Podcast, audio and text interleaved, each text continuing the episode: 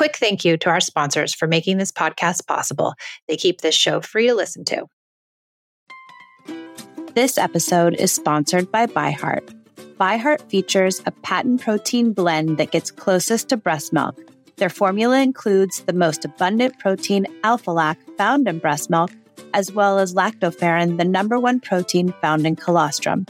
ByHeart is an easy-to-digest formula which includes prebiotics and an 80-20 whey-to-casein ratio like an early breast milk, making it great for a newborn's digestive system. ByHeart is the only U.S.-made infant formula made with certified clean ingredients, including organic, grass-fed, whole milk, not skim. What it doesn't have is soy, corn syrup, GMOs, or palm oil. Curious about ByHeart? Redeem your welcome offer at byheart.com/podcast. Use code PEACE for a limited time. Additional terms and conditions apply. I came to parenting with everything I learned in childhood: yelling, punishing, controlling, and shaming. After trying almost every method, I found connected parenting and was totally shocked when empathy, listening, doing away with rewards and consequences, and being a safe place actually worked. It moved the behaviors of my children and it felt good, especially with my very strong-willed and highly sensitive oldest daughter. This podcast was born out of the idea of sharing the message and helping parents find more peace in a modern world. Welcome to the Peace and Parenting Podcast. So glad you're here.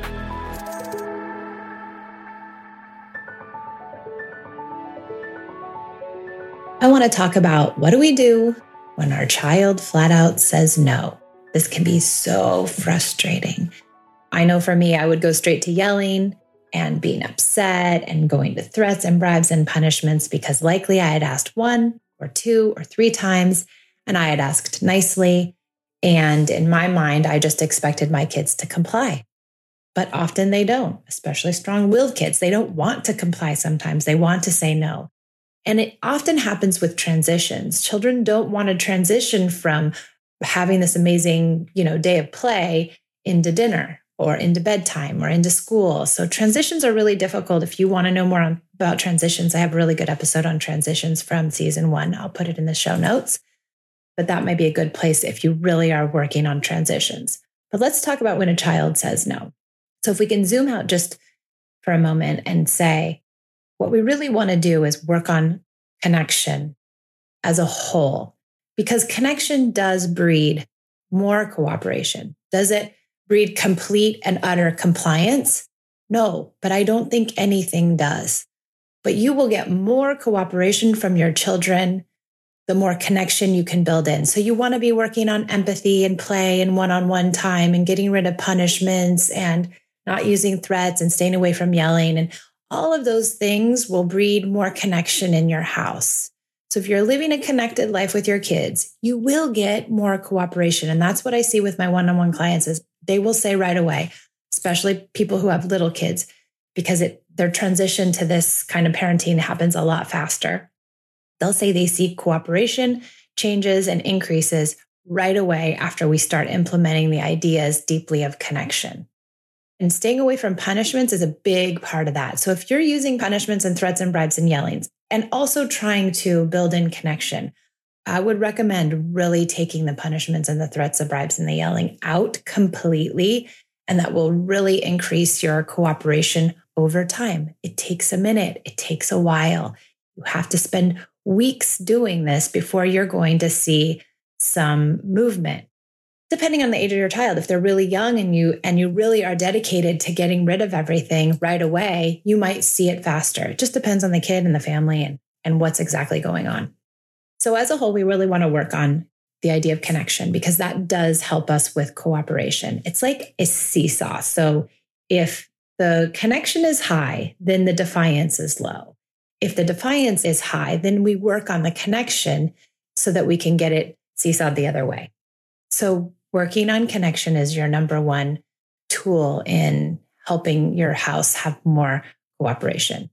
Now, another little idea is that if you've asked a child to do something and they've either flat out refused and said no, or they've completely 100% ignored you, there really is no reason to continue to ask this child the same thing. Can you put on your shoes? Can you please put on your shoes? We got to put on our shoes. You know, we're leaving in 5 minutes. I mean, I don't even want to hear myself say that 10 times. So if you notice that they ignore you or that they refuse, that is a indicator to you that this child's not listening because they need some sort of connection. They're unable to respond to me in the way that they quote unquote should, or the way that I want them to, because they're not connected, or they're deeply in play, or they're distracted, or whatever it is. So can I get closely to my child? And can I say, oh, hey, do you want to do a quick thumb war? Or with Pia, I will do a wrestling with her, or I'll do this game called Vampire where I try to, and she's 14, I try to get into her neck and really pretend like I'm sucking her blood. And we get connected and we roll around for 5 or 6 minutes. And then when we're all done and we're feeling good and I look at her and say, can you please put your clothes away? They're sitting on the counter out there. Can you please put your clothes away? And 9 times out of 10, I do get a yes after I've become connected. But we have to keep that part of our practice because it's important to abandon your ask and figure out how can I get connected to my child. Lots of people will say to me, well, I don't have time to do that. I have to get out the door for school. I have to go to work. I can't be late. I get that. We all get that.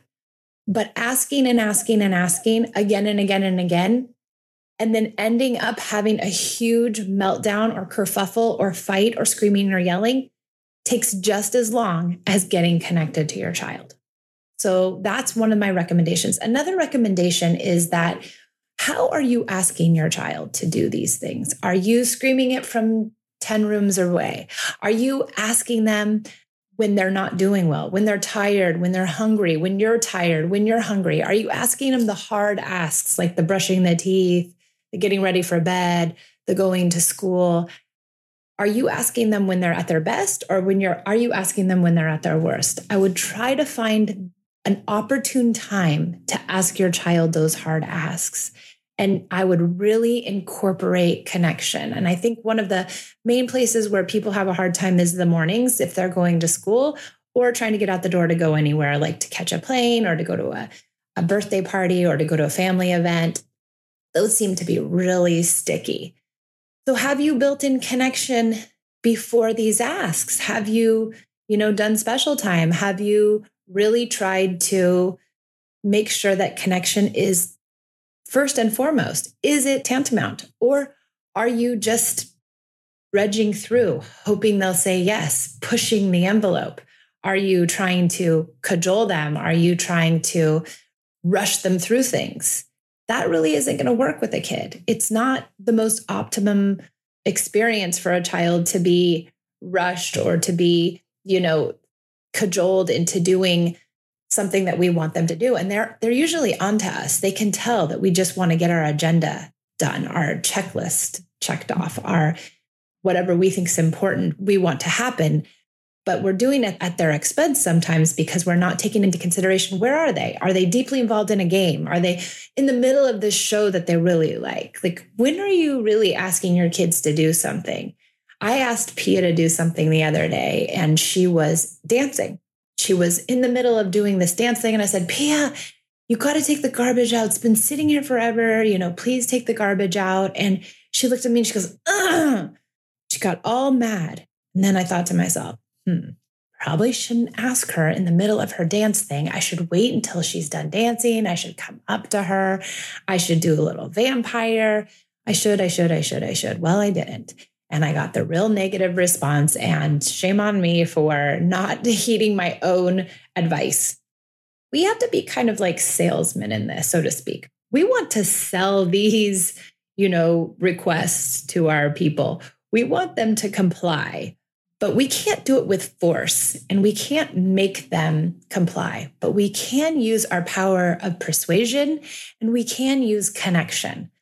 So really thinking about how am I asking, when am I asking, what way am I asking, how many times am I asking, what is it I can control? These are all the things that I can control when I'm trying to have my child cooperate with me.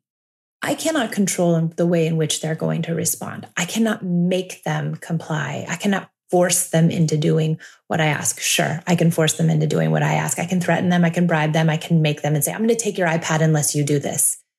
But that doesn't feel good. I don't like how it feels for me. And I'm certain that my children don't like how it feels.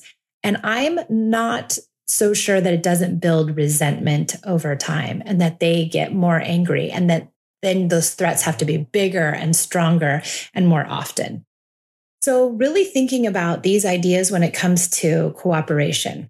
Cooperation is one of the main things that parents always complain about. What do I do when my child says no? So try to keep these things in mind the next time you ask your kid to do something.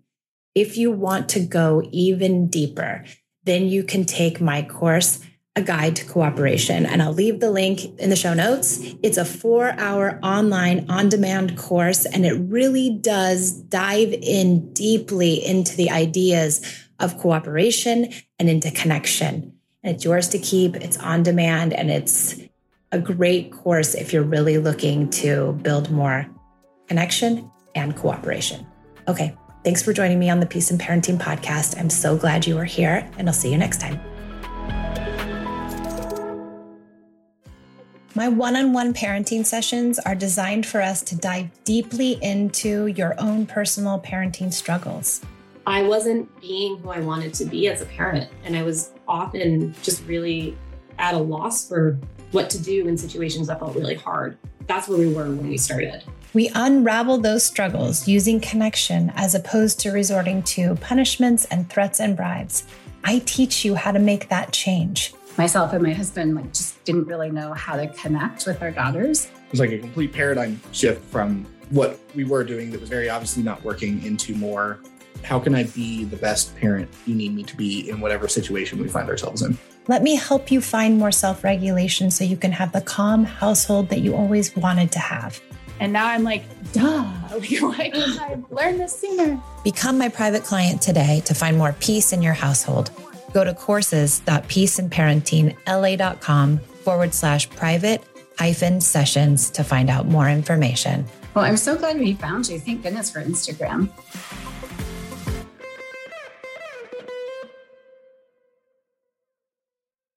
Support for this podcast and the following message come from Corient. Corient provides wealth management services centered around you. They focus on exceeding your expectations and simplifying your life. Corient has been helping high achievers just like you enjoy their lives more fully, preserve their wealth, and provide for the people, causes, and communities they care about. As one of the largest integrated fee-only registered investment advisors in the U.S., Corient has deeply experienced teams in 23 strategic locations. Corient has extensive knowledge spanning the full spectrum of planning, investing, lending, and money management disciplines. Leverage Corient's exclusive network of experts to craft custom solutions designed to help you reach your financial goals, no matter how complex they may be. Real wealth requires real solutions. For more information, connect with a wealth advisor today at Corient.com. That's Corient.com. Corient.com. When you need mealtime inspiration, it's worth shopping Kroger, where you'll find over 30,000 mouthwatering choices that excite your inner foodie. And no matter what tasty choice you make, you'll enjoy our everyday low prices, plus extra ways to save, like digital coupons worth over $600 each week. You can also save up to $1 off per gallon at the pump with fuel points. More savings and more inspiring flavors make shopping Kroger worth it every time. Kroger, fresh for everyone. Fuel restrictions apply.